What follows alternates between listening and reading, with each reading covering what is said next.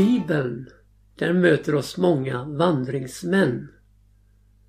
Och sanningen är ju den här att vi är alla, både du och jag och hela mänskligheten, på väg i tiden emot evigheten. Och när vi nu betraktar denna vandring som vi som vandringsmän gör i tiden så är ju rörelseriktningen det viktigaste. Bär du uppåt eller bär det nedåt? Ja, följer vi Jesus och vandrar i hans fotspår, då bär det uppåt. Men följer vi själafienden, djävulen, ja då bär det nedåt. Och inför evigheten blir ju detta så oerhört allvarligt. Vem följer vi? Följer vi Jesus? Eller följer vi djävulen?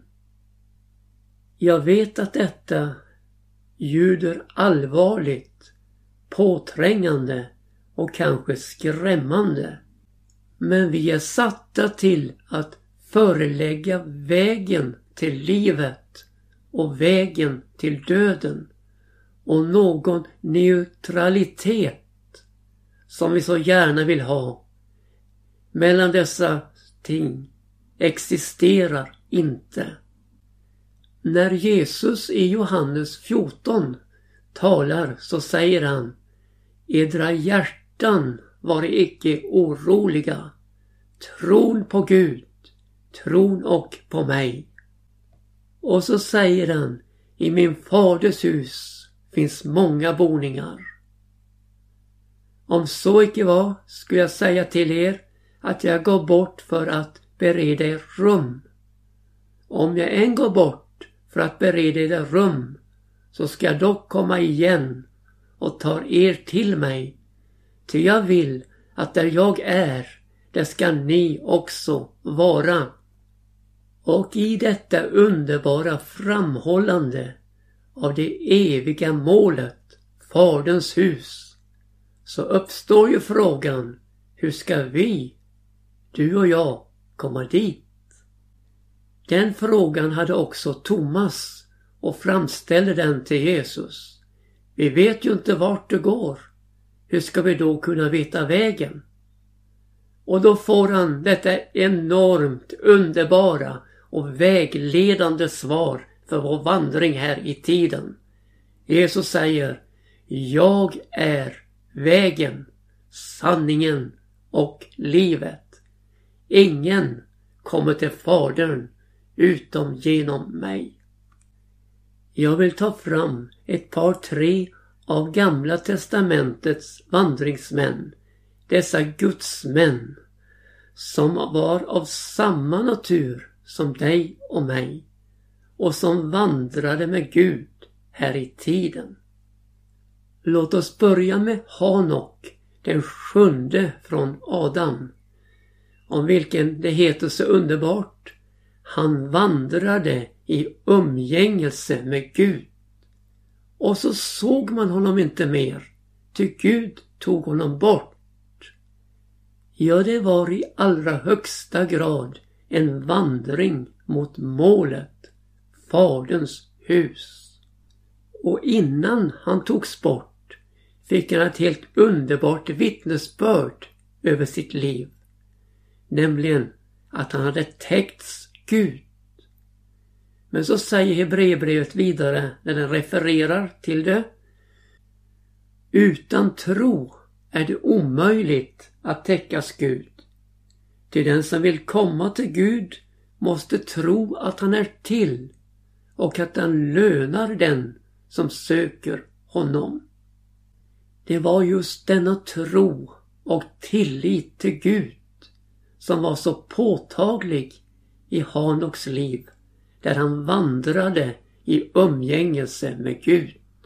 Och så stod Gud för borttagandet, hemfärden mot paradisets underbara värld. Denna förgård, till himmelens eviga härlighet. Och så får han bli en inspiration för oss i vår vandring i umgängelse med Gud här i tiden. Nästa som jag vill ta med är Abraham som levde i det kaldeiska ur när härlighetens Gud uppenbarade sig för honom och sa till honom Gå ut ur ditt land och från din släkt och drag till det land som jag ska visa dig. Det blev en fullständig förändring, ja förvandling i Abrahams liv när han mötte härlighetens Gud som satte honom i rörelse i rätt riktning mot Kanans utlovade land. Josua beskriver det i sitt sista kapitel, det 24, på ett underbart sätt. Och jag vill läsa där ifrån den andra versen. På andra sidan floden bodde era fäder i forna tider. Så gjorde och Tera, Abrahams och Nahors fader. Och de tjänade där andra gudar. Men jag hämtade eder fader Abraham från andra sidan floden och lät honom vandra omkring i hela Kanans land.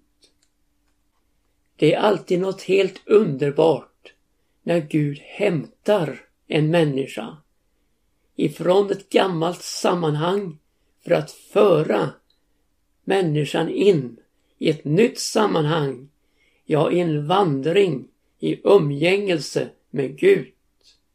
Intet kan jämföras i sammanhang med detta när härlighetens Gud uppenbarar sig och hämtar en människa för att föra henne in i sin viljas underbara framtidsväg i gemenskap med honom själv mot målet för att för evigt få vara tillsammans med honom. Här bleknar det gamla sammanhanget med sin monotoni, alltid samma visa. Man försöker att göra ett eller annat, men det blir alltid vid detsamma. Men då uppbrottsorden kommer, gå ut ur ditt land och från din släkt och drag till det land som jag ska visa dig. Ja, då börjar äventyret. Här för Abraham, men också för oss som är på vandring genom tiden. För Abraham blev det ett stopp på vandringen i Karan, där han levde tills hans far dog, innan han drog vidare. Och för dig och mig min vän kan det uppstå stopp under vandringen. Allvarliga stopp som kan hindra oss i den fortsatta vandringen. Men det är alltför allvarligt att ta notis av vad som har hänt för att inte dra vidare med Gud i den vandring han har utstakat för våra liv. Stoppet får inte bli avgörande. Vi måste vidare med Jesus. Hur många vandringsmän har inte stannat i Karan och uppslukats av Karans tillfälligheter som permanentats och blivit utslagsgivande för livet framöver. Nej min vän, än en gång, vi måste vidare med Jesus för att nå målet.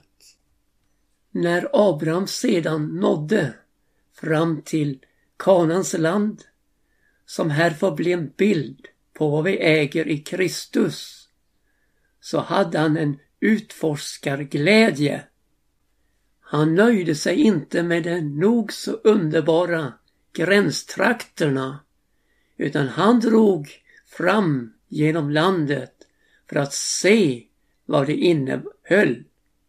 Må vi också vara öppna för denna vandring i Kristus, denna vandring i Anden. Kolosserbrevet uttrycker så klart, som vi nu har mottagit Kristus Jesus, så vandren i honom. Broder och syster, det står ett helt löftesland till vårt förfogande i Kristus Jesus. Som vi genom tron på Jesus får tillägna oss dessa underbara vidder och välsignelser på trons väg. På sin vandring kom Abraham ner till Sydlandet och där inträffade det förunderliga. Trots att han var i Guds vilja, trots att han var i löfteslandet, så uppstod det en hungersnöd. Och här ställs vi inför det obegripliga. Hur kan det bli hungersnöd när man är i Guds vilja med sitt liv? Men det är så här min vän. Tron måste prövas för att visa sin äkthet. Och där viker trosmannen Abraham, ja trons fader. Han viker av från kallelsens väg och drar ner mot Egypten. Det som vore naturligt för Abraham och för oss andra i en sådan situation är ju att söka hjälp hos Gud varifrån all vår hjälp kommer. Men istället går de tunga stegen mot Egypten och jag ser riktigt hur han drar på stegen, hur tungt det är på vandringen bort ifrån löfteslandet och mot Egypten. Han sa om Sara hon är min syster. Det var riktigt. Men hon var också hans fru. Och det vill han inte stå vid. Och farao plockar upp henne. Men Gud, han hade en räddningsplan för den situationen som nu uppstod. Och låt mig säga halleluja, lovat vare Herren för det. Här uppdagas den verkliga sanningen och Abraham får sin fru Sara tillbaka utan skador. Och så bär det iväg på nytt mot löfteslandet, Kanans underbara land. Och nu blir det fart på stegen. Långt mera inspiration Långt mera glädje, ja långt mera frid. Det är vad han upplever i återtåget mot Kanans land. Som predikant är jag så oerhört glad och tacksam för att kunna få peka på denna upprättelse. Det kan gå illa, förtvivlat illa, men glöm inte, det finns en upprättelse ett återtåg in i Guds vilja också för dig min vän. Jag läser från psalm 126 och jag läser den fjärde versen och vidare.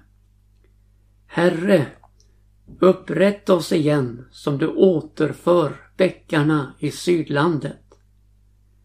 Det som så med tårar ska skörda med jubel. Det går stad gråtande och bära sitt utsäde. Det komma åter med jubel och bära sina kärvar. Ja, upprätta oss igen. En upprättelse efter Guds ord. En upprättelse efter Guds vilja. Det var vad Abraham upplevde när han återvände. Och nu väntade en hel löftesvärld på honom. Där hans säd skulle bli som stoftet på jorden som ingen kunde räkna och likaså som stjärnorna på himmelen lika oräkneliga också dem. Men i Guds löftesvärld så verkliga och så sanna och så att de skulle gå i fullständig uppfyllelse i framtiden. Så får vi se fram emot den oräkneliga skaran inför tronen som står i vita fotsida kläder beskärda Guds rättfärdighet genom Jesus Kristus. De har tvagit sina kläder, gjort dem vita genom Lammets blod. Därför står de inför tronen och tjänar Gud dag och natt. Ja, himlen visar sig i Guds löften. Så också för oss. Vi får gripa fatt i löftesordet och vet att den dag kommer då vi ska stå inför Lammet, frälsta av nåd genom Jesu Kristi försoning på Golgata. Låt mig få läsa de helt underbara orden från Uppenbarelsebokens sjunde kapitel och nionde vers. Sedan fick jag se en stor skara som ingen kunde räkna. En skara ur alla folkslag och stammar och folk och tungomål. Stå inför tronen och inför lammet. Och de var klädda i vita fotsida kläder och hade palmer i sina händer. De ropade med hög röst och sa Frälsningen tillhör vår Gud, honom som sitter på tronen och lammet. Och alla änglar som står runt omkring tronen, omkring de äldste och de fyra väsena, föll ned på sina ansikten inför tronen och tillbad Gud och sa Amen. Lovet och priset och visheten och tacksägelsen och äran och makten och starkheten tillhöra vår Gud i evigheternas evigheter. Amen. Och jag fortsätter, vers 13. Och en av de äldste tog till orda och sa till mig Dessa som är klädda i de vita fortsida kläderna, vilka är de och varifrån har de kommit? Jag svarade honom min herre, du vet själv det. Då sa han till mig. Dessa är de som komma ur den stora bedrövelsen och som har tvagit sina kläder och gjort dem vita i Lammets blod. Därför står de inför Guds tron och tjänar honom dag och natt i hans tempel.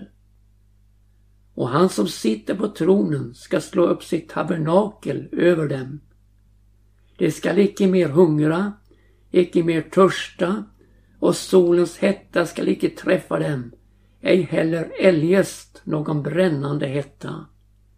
Ty lammet som står mitt för tronen ska vara deras herde och leda dem till livets vattenkällor. Och Gud skall avtorka alla tårar från deras ögon. En till ifrån det gamla testamentet som jag vill ta med i all korthet så är det jobb. Även om det inte var en vandring i fysisk bemärkelse för jobb så var det en vandring i klarhet. Där det blev klarare och klarare för honom med tidens gång. Han fick ju uppleva ett enormt lidande där allt togs ifrån honom. Också hälsan gick förlorad. Men mitt i detta lidande så kommer denna underbara klarhet från hans läppar. Och jag vill läsa från Jobs bok då, det nittonde kapitlet och den 25 versen. Dock, jag vet att min förlossare lever och att han till slut ska stå fram över stoftet. Och sedan denna min sargade hud är borta ska jag fri ifrån mitt kött få skåda Gud. Ja, honom ska jag få skåda, mig till hjälp, för mina ögon ska se honom. Ej så som en främling. Därefter trånar jag i mitt innersta. I sista kapitlet säger han strax innan sin upprättelse. Blott hörsägner har jag förnummit om dig, men nu har jag fått se dig med egna ögon. Tänk att man kan få göra en vandring i klarhet. Från hörsägner till att få se med egna ögon. Från andrahandsupplevelser där andra talar om det till förstahandsupplevelser där man själv erfar frälsningens underbara gåva och nåd. Låt mig nu till sist här i programmet få peka på vandringen med Jesus. Denna vandring i tro och icke i åskådning här i tiden. En trosvandring som kommer att förbytas i att vi ska få se Jesus som han är. Vi vet hur Jesus vandrade tillsammans med sina lärjungar, hur de följde honom från den ena platsen till den andra, när han vandrade ibland dem här på jorden. Det var inte en vandring till sakrala, heliga platser som Jesus tog dem med på. Utan det var vad jag vill kalla en undervisande vandring. Och mer än så, en vandring till behovets barn. Där Jesus mötte människor i vardagens mångahanda. Med sin frälsande nåd och helande kraft. Vilka underbara fotspår Jesus satt. Varhen? I lärjungarnas hjärtan. Och det är detta som en pilgrimsvandring i biblisk bemärkelse innebär. Att vandra med Jesus. Ja, att vandra i Kristus. Uppleva denna omslutande nåd. Men också uppleva den inre glädjen i Gud. Att få följa Jesus i fotspåren. Och ta till sig hans livgivande ord och undervisning. Religionerna, de inbjuder till inre resor i en ond andevärlds labyrinter. En mörkare och mörkare vandring där man inte kommer ut ur greppet. Akta dig min vän för detta. Den enda väg som erbjuds till frälsning det är Jesus Kristus. Han som är vägen till Faderns hus. Han som har det enda namn under himmelen bland människor givet genom vilket vi kan bli frälsta. Ja, det är Jesus namnet det. Hänvänd dig till honom och låt detta underbara namn Jesus komma över dina läppar i åkallan, i bön, i tacksägelse. Så skall denna frid som övergår allt förstånd fylla dig min vän. Jag bevara ditt hjärta och dina tankar i Kristus Jesus.